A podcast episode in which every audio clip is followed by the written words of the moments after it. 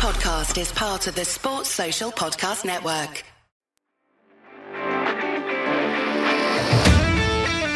Seahawks fans, wherever you may be, thanks for listening to the show.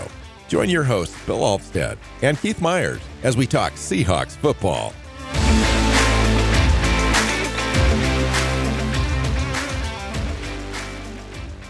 Hey, Seahawks fans. Welcome back to another episode of the Seahawks Playbook Podcast. I'm your host, Bill Alvstad, sitting down with co host Keith Myers, here to talk Seahawks football and uh, get away from the loss against the Cincinnati Bengals this last Sunday. We're in our midweek show. We're just talking uh, updated stats and DVOA standings and uh, a few players that are standing out. We're going to go over the injury report and any updated injuries that we can scour and find uh, that will impact the roster this week. Hey Keith, how you doing? Welcome in. Yeah. Um, well, we've already gone. We've already kind of rehashed the game um, the last show. Let's not do that again. But yeah, it wasn't particularly fun. Um, I'm ready to just move on and um, you know jump in and do the next thing. And you know we got some news about uh, some injuries and some guys that are that have been returning and some guys that have been out for a bit and are now going to be out a little longer. So let's kind of get through there. What what do you want to start with?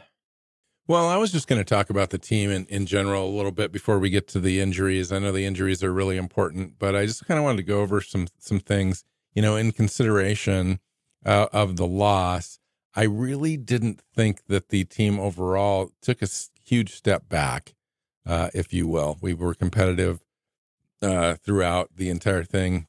We were just lacking in in red zone conversions and third down conversions. I think that was the difference um, and and then allowing the pass rush and kind of having that impact um, the game a little bit. We can talk about those things in general. We don't have to tie it into the game, rehash that thing. Um, but I I think that you know I came away a little bit more positive at this time of the week. Now we're in at, at uh, Wednesday um, than I was on Sunday or Monday. Um, in the respect that I thought the defense played exceptional and uh, beyond the the couple touchdowns they gave up early. I don't know what that was about. It just didn't seem like Seattle was kind of ready uh, to go out of the gate. You mentioned some scripted plays earlier in the week. Mm-hmm. Um, I don't know exactly what accounts for Seattle not being able to get on the field and being ready um, to turn into the performance that they had after those two drives. Like, yeah, see, I, I don't know if it was so much Seattle's defense as just the very precise execution of plays by uh, Cincinnati, which is why I mentioned the scripted plays because that's what it was. It was like the, it was the first 15 plays of the game, which were scripted, and their execution on them was flawless. Um, after that, you know, Seattle was able to turn up pressure a little bit, and Cincinnati's sharpness decreased because of you know they're not on the they're no longer on the script, and the combination was enough for basically Seattle's defense to just win yeah. um, throughout the rest of the game. Yeah, you know, and I think it's you know so far I, I'm really pleased with the balance of the team so far. Obviously, the offense has, has struggled a little bit more than I thought they would out of the gate this year. Hopefully, they can kind of pull it all together a little bit. We'll see if that happens this week as we face the Cardinals. There's only four teams uh, in the top 15 in DVOA uh, for offense, defense, and special teams combined. Uh, the Chiefs, the Eagles, the Jaguars somehow in there, and then the Seahawks. Um, that's that's an indication of a pretty good, well balanced team, and I think we're seeing that. I would love to see the offense be able to turn it up. If the offense kind of comes to the table in the way that we anticipated that they would at the beginning of the season, uh, this team's going to be a, a, difficult team down the stretch, and I'm here. I'm here for it for sure. but I, I, wanted to talk about pressure percentages really quick, uh, and and uh, running them by you because it involves the offensive line, obviously. Last year, uh, left tackle, 26.4 pressure rate uh, uh, through five games. This year, 26.2, basically even. Left guard, 13.2. This year, 19.7. Uh, there's been some, you know, Lewis has been in and out of the lineup there. Center, 13.2 last year. This year, 6.6. Evan Brown effect. Uh, mm-hmm. Right guard, 25.3 last year struggled there. Uh, this year, 9.8. Uh, Anthony Bradford's played four out yeah. of the last uh, five games. So uh, and right, um, I was going to say that it also shows where Gabe Jackson was in his career because he came right. over as a and Haynes. They split time. yeah. I mean, well, they yeah, but they they more split time later. Early in the season, it was Gabe Jackson kind of exclusively, and you could see he just had fallen off a cliff as far as performance wise. He was great, you know, the year before, and um, but that level of play just was not in him last year. Here's one you'll like. Right tackle, 19.2 last year. This year, 42.6. Mm-hmm. Ouch. And that's a Jake Curhan directly um, directly on that one. Uh, quarterback, uh, they threw this uh, in 13.2 last year, 9.8 this year. Uh, that's when Geno creates his own pressure by his movement in and out of the pocket and so forth. Running back, 6.6 this year, for uh, 4.9. So, you know, I just I wanted to mention that only because there's really one standout issue. Uh, obviously, we'd like to see that get better on the left tackle there. I would love to see that in the teens somewhere. It's 26. It needs to be lower. Obviously, Charles Cross has been injured. Um, I thought that Forsythe has played as about as well as you can expect from that spot. Uh, Cross came back. I thought he just wasn't conditioned enough to make it through that entire game. Hopefully that improves here in the next uh, couple weeks. Um, I just want to mention this guy, Anthony Bradford, run blocking standout versus the Bengals, 90.5 grade, first in the entire NFL in week six. Yeah. Um, Bradford has looked good since coming in and uh, finding his spot uh, as a starter. Um, way better than I expected, given what we saw in camp and in the preseason. He looked Yeah. like a guy with tron- tons of potential, but wasn't ready. And it took like one extra week, and then suddenly he was ready, I guess. Um, because when forced into action, he's been good he's been what I thought he was going to be when they drafted him. Um, and yeah, I I can't you can't say enough good things about him. He's he's played really well. Um, and that's great. That's that's great to see. And then you know Oluwatimi's also played good in the middle when he's had um, his chance too. So that's another uh, another spot to be um, be happy with. Those are great draft picks, uh, are they not, by John Schneider in the last two years uh, on the Oh, yeah. offensive line? Plus, uh, signing Evan Brown in a, a $2.5 million free agency deal in the offseason. Um, which leads me to kind of my next question, really quick, as we move through this subject.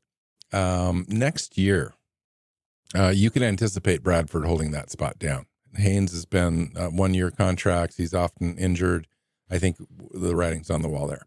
Oh yeah, Um, at center, though, and Aaron Brown- Brown's been playing great. He's Mhm. probably a top five center in the in the league right now, as far as Pro Football Focus grade is concerned. Um, and pressure rates and so forth. He just hasn't allowed any pressures, which is uh, amazing. But given the fact that we do have Oluwatimi, and really Oluwatimi is a one position player, do you consider? Uh, and Lewis is a one year deal, but he's been injured, and he gets injured a lot. It seems um, the last several years, but he's in the last year of his contract.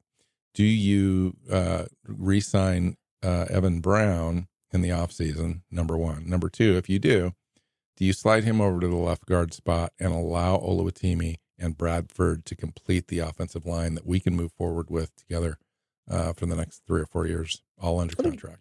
I would say I think I think it comes down to cost. Um, because I I do think you you move to Oluwatimi at center next year. What we've seen as he's come in is he's been plug and play ready. Um, Evan Brown's been great, uh, and that's the only reason why Oluwatimi is not on the field, you know, more.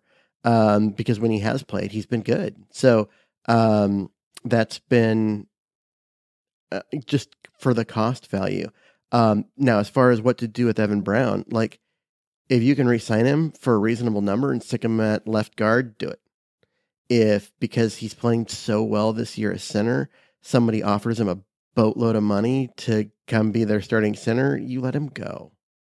And it sucks because you don't you don't want to lose players that are good like that, but you've already got his replacement on the roster. And you just wish him luck because he's he's earned a really big raise. And if someone's willing to give it to him, take it. Like what else do you say, right? Um Would it be the Seahawks? or would you advise against that, even if it I means think- a move to the left guard spot? I think he is a really good center.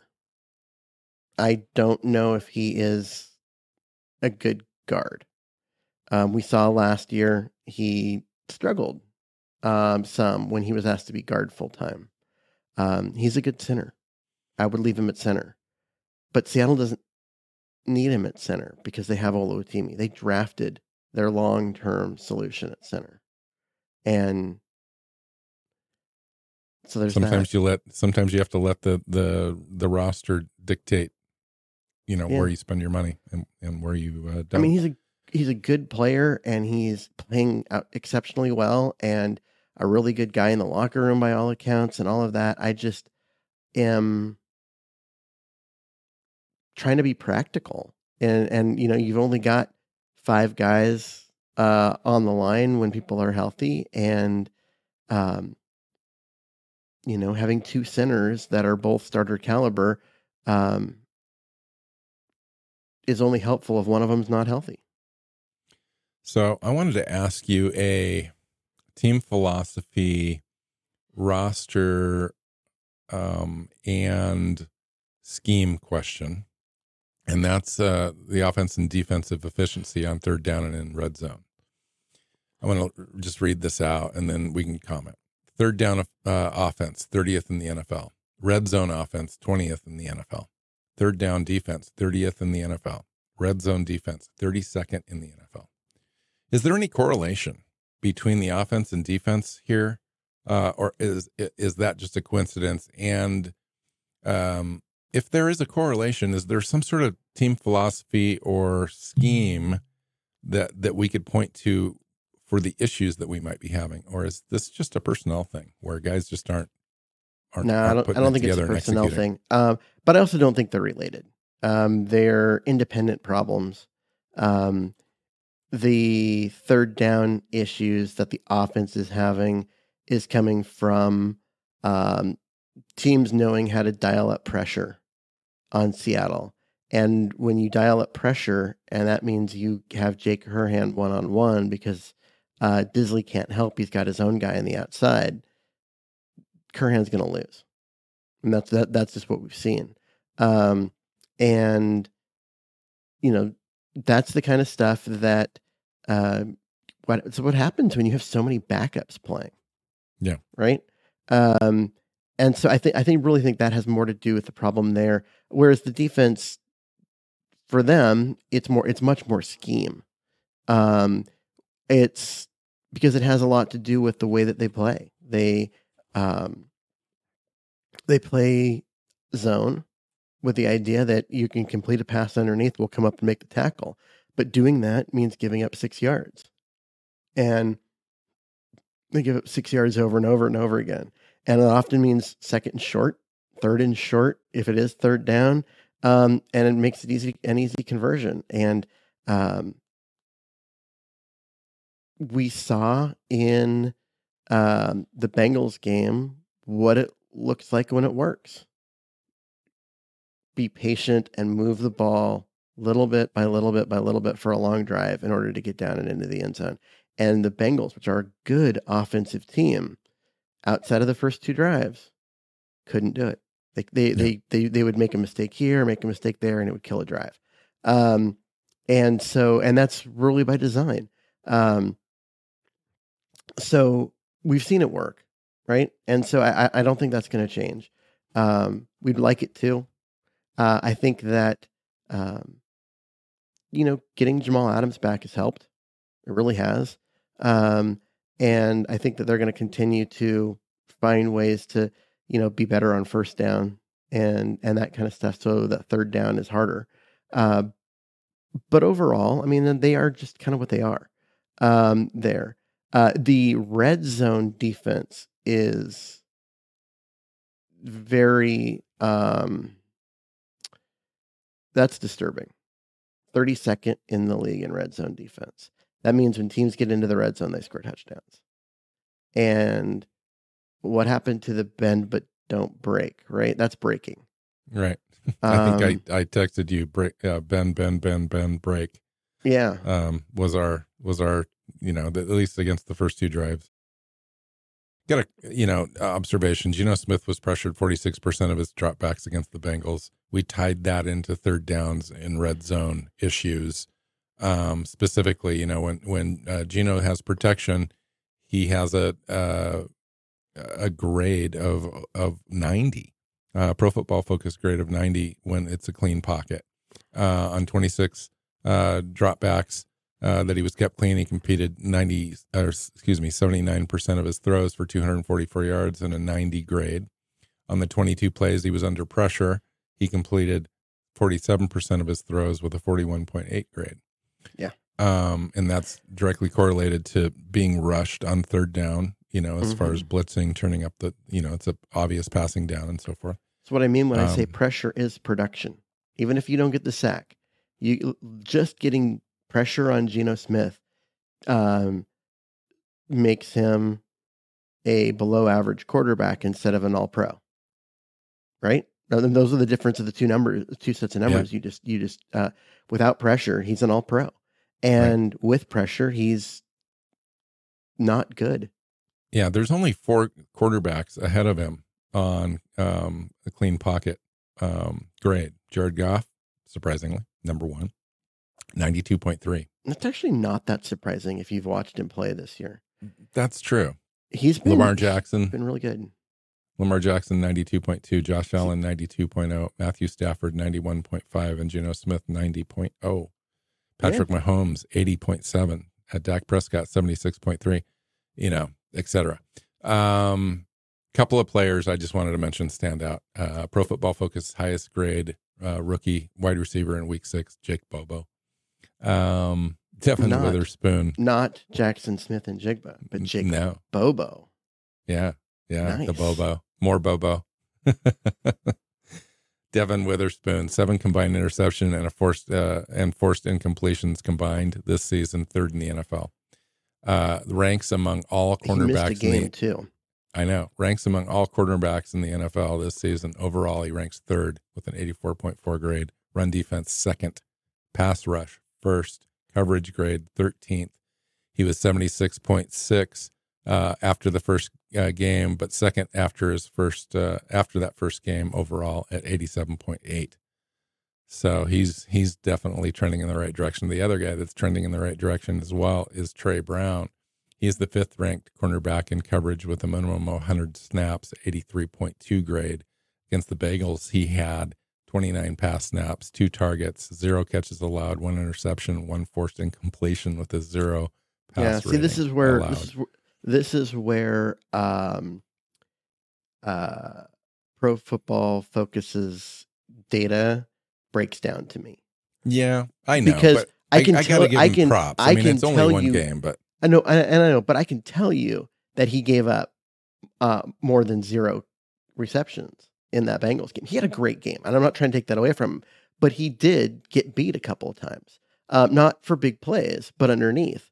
Um, so for them to say that he gave up nothing is just factually incorrect, um, and that's this is why I don't put a lot of stock into into those things, um, especially for defensive backs. If you're not on the field or you're not in the um, the field of view for the in the broadcast angle, um, Pro Football Focus is pretty poor as far as their their what they what they um what how they evaluate, and I and I just think that that that's kind of a kind of a show there. I'm not trying to say he has been training in the right direction. He's been good. He was he was really good in this game, um, but let's not oversell it and say that he was perfect because he wasn't. I mean, he just wasn't. Yeah, he was pretty good though. You know, the reason I bring these up too, by the way, is I have a Pro Football Focus uh, subscription, so I can kind of add add these things to the to the color uh, and flavor of the show. Uh, but but I appreciate your feedback as well because uh, yeah, I'm sure they're not flawless for sure. Uh, Boye Mafe, according to Pro Football Focus, Mafe is the 15th highest graded edge defender against the run, 22nd overall among players with at least 100 snaps. And we've seen that. You know, you Oh, just yeah, have the eye test good. with Boye Mafe. He's got sacks in, in each of the last three games. Like Yeah. three games in a row. That's um that is the sign of a very productive edge player. Um and the fact that he's playing against the run as one of the top edge players in the league. Um, and we a- saw that last year too. So just reaffirming what we what we saw last year. oh, year. he's been just- better than last year. yeah, yeah, he's yeah, just yeah. straight up been better than last year at all phases of everything. Um, really is uh, most improved player on the team. Like I, I know that was kind of the the quote and and what everyone was saying in camp, but go look at the tape. He was pretty good last year. He's really good this year. All right. So I'm going to read directly off the injury update uh, report. Um, and then also we can talk about a few other players as well that aren't on this list, but we'll include anyway. Uh, Evan, these players didn't practice. Evan Brown with a hip, excuse me. Uh, Zach Charbonnet with a hamstring. Uh, Jake Curhan with an ankle. Apparently, he rolled that ankle in the first quarter of the Cincinnati game and continue, continued to play. We can talk about that a little bit in a minute. Uh, DK Metcalf with a uh, with his ribs and hips, just kind of given the the day off on a Wednesday. Limited participation um, is Charles Cross with the ankle, Phil Haynes with a calf, Damien Lewis with an ankle. Um, the fact that he's on limited participation, that's uh, good news for Damien Lewis. Uh, Tyler Lockett hamstring, Artie Burns hamstring, and Tre Brown with a toe. Um, Pete also indicated in his press conference uh, this afternoon that Abe Lu- uh, Lucas is not ready to return this week. Um, just coming out early in the week and saying it. Um, Mhm. so that begs the question, Keith: Does does Seattle run Curhan out there one more week, or do they call up a guy like Jason Peters, is on the practice squad? And by the Uh, way, Peters Peters, also has a quad injury. That yeah, Peters isn't with. ready because he's got a quad injury and um, probably isn't uh, um, available. I think that if Curhan is still gimpy with that ankle, um, Cross is in there on one side. You've got Forsythe, um, who has played pretty well. Um, let him play. Uh, I, I would I would run. He's um, I don't want to take like Curhan hasn't been great against the pass, or you know what I mean, like as as a pass rush um, or pass blocker. Uh, Can, can I sh- can I tell you what Curhan's done the last four games? sure. Fifty six point two grade against Detroit, forty nine point one against Carolina, twenty point two against the Giants, and forty one point six against the Bengals. To say that he's been poor is an understatement. He's been But- awful. And that's been um, as a pass blocker. Yes, correct. Yeah. But how, what is he as a run blocker? He's probably slightly better. He's paired signif- with paired with Bradford, that's a pretty significantly decent. better. Yeah. Um, they yeah, they get right. a lot of push on that right side, and that's what he is. He is a guy that is a mauler. He will grind you yards uh, in the running game, but as a uh, pass blocker, he's he's just not it. Um, and when you've got a guy like Forsythe available, who's kind of the opposite of that, he's a he's a um, a pass blocker who's not as good, you know, as a run blocker. I think you've got to make that swap, um, given Curhan's injury, simply because you can you can make Geno Smith better. You make Geno Smith better by cutting down on the pressure. This team wins games. Um, I agree. And yeah, it's important to get the running game going and all of that, but ultimately, the passing game in Geno is more important um, in the grand scheme of things. I would play Forsythe. So a couple updates. Um, just got a tad bit of information on Coby Bryant. He was placed on injured reserve last Saturday prior to the game. He has a toe injury, same injury he's had at minicamp in June. That one took about five weeks for him to heal. So if he's on the Mhm. same pace, for example, he would be available um, at the end of November, basically. Um, and uh, Kenny McIntosh still unable to practice. Um, Derek Young still unable to go at all. Mhm. So there's no movement on those guys. I'm a little surprised there with Derek Young, um, but it is what it is. Um, other player moves. Cody Thompson signed to the 53. Um, uh, wide receiver Cody White signed to the practice squad.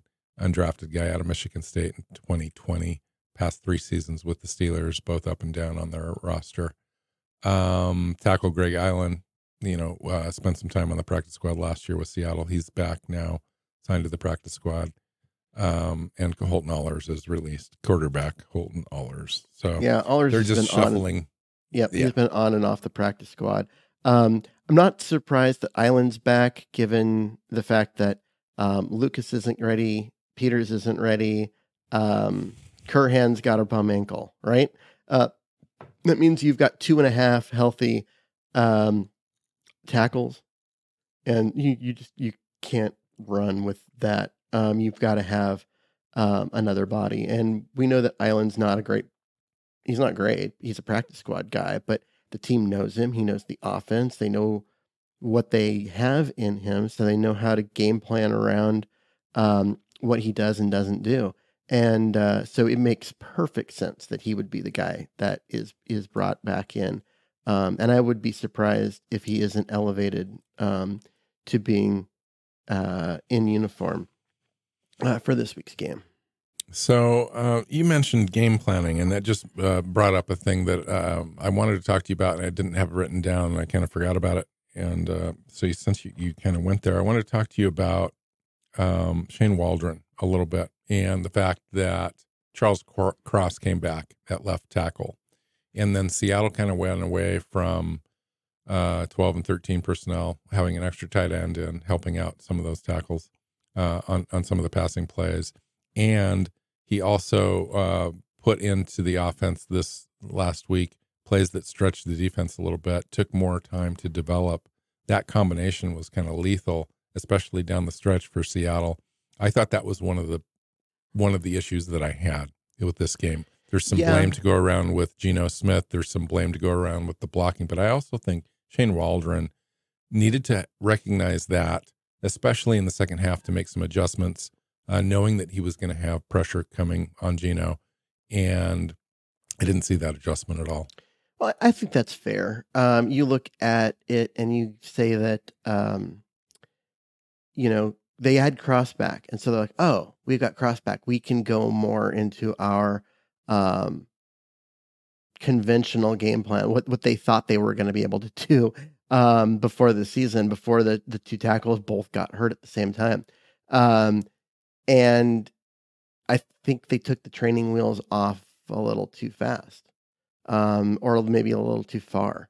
Um, they needed to continue. They needed to ease him in, right? He's been out for um, four weeks, and to throw him out there and expect him to be a hundred percent um, might have been too much to ask. It also might have been it where he did okay early on, but then struggled later because of some conditioning or maybe the um, the ankle got sore or whatnot. But you're right. Like at some point, recognize that it's not working and make some adjustments. Like get, um, go back to the 12 and 13 um, personnel. Uh, get put a body next to him on the outside and let um, you know Fant chip him before going out into or out. Um, that way, it makes it easier on him. I, I just I would agree. I think they they should have made some of those adjustments and didn't. Um, but I also don't know if um, you know we don't know uh, with all of it if it if it like how much of it is on Waldron, how much of it is on uh, position coaches that at the end of the game were sending out uh, Parkinson a lot more onto the field rather than a guy like Dissly who's a better blocker. Um, and we don't know uh, when they get to the line and uh, Geno and Brown make the line calls uh, if they were basically not keeping tight ends in where they should have and instead freeing them up to go out into routes and then having it beat you know bite them. Um, and so these are things that that are kind of unknown. And so i yes some of that's on waldron some of that's not um, but ultimately i think it's a fair criticism that this team uh, got cross back and are like oh everything's great let's go back to our um, our normal like offensive game plan and it didn't work because he wasn't ready Yeah, well, I think that was uh, that was a little bit of it. In fairness, you know, Cross I think allowed one sack and and three or four pressures. It wasn't a, a hugely poor performance. I think the big issues were still over on the right side with Curhan, especially on the last play. I don't know if you keyed in on the last play or the not. la- yeah, I mean the last the It last offensive horrendous. play was was Curhan, but the whole last um, two possessions um, were bad up from by both tackles. That's true. Um, and and I'll I'll be honest, Evan Brown up the middle too. They were just coming from everywhere. It was it was nuts. Yeah, I mean they were that was that was their game plan. They figured out that if they just brought pressure, that Geno and company couldn't handle it, and that was that's a problem because when they bring pressure, you've got to go to, um, you know, there, there's no double teams. You've you've got to be able to man up and and do your thing, and guys just got beat. Cross got beat. Curhan got beat. Brown got beat. Um, Names got, beat. beat. Um, and uh, I think the only guy that I don't remember seeing just getting beat one on one um, was Bradford. So uh, it worked.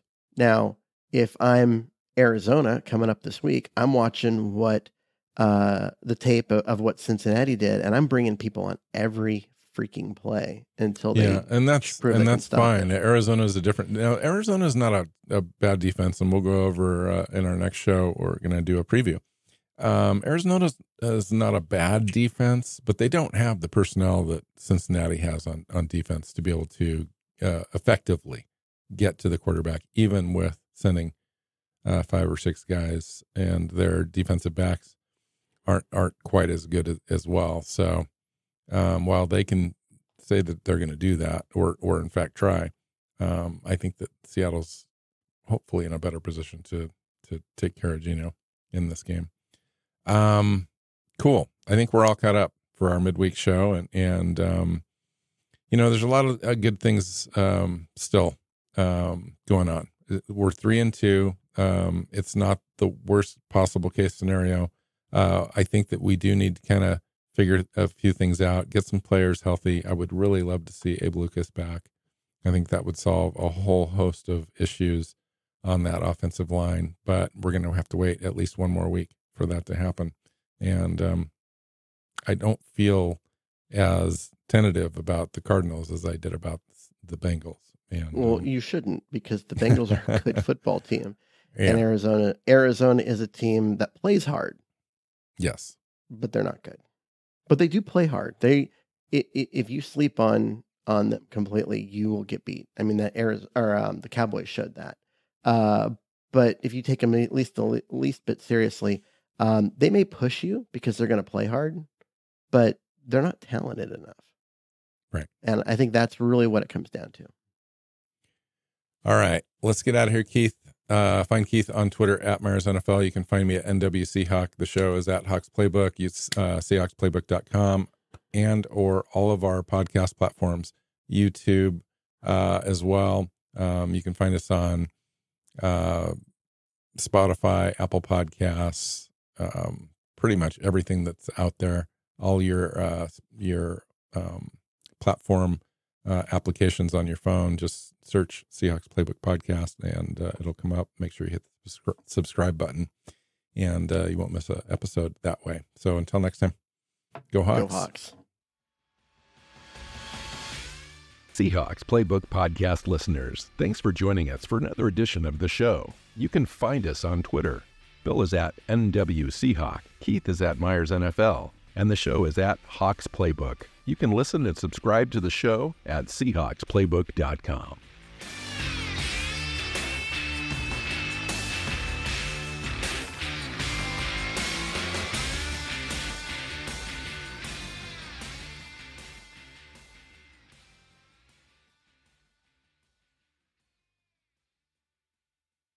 Sports Social Podcast Network.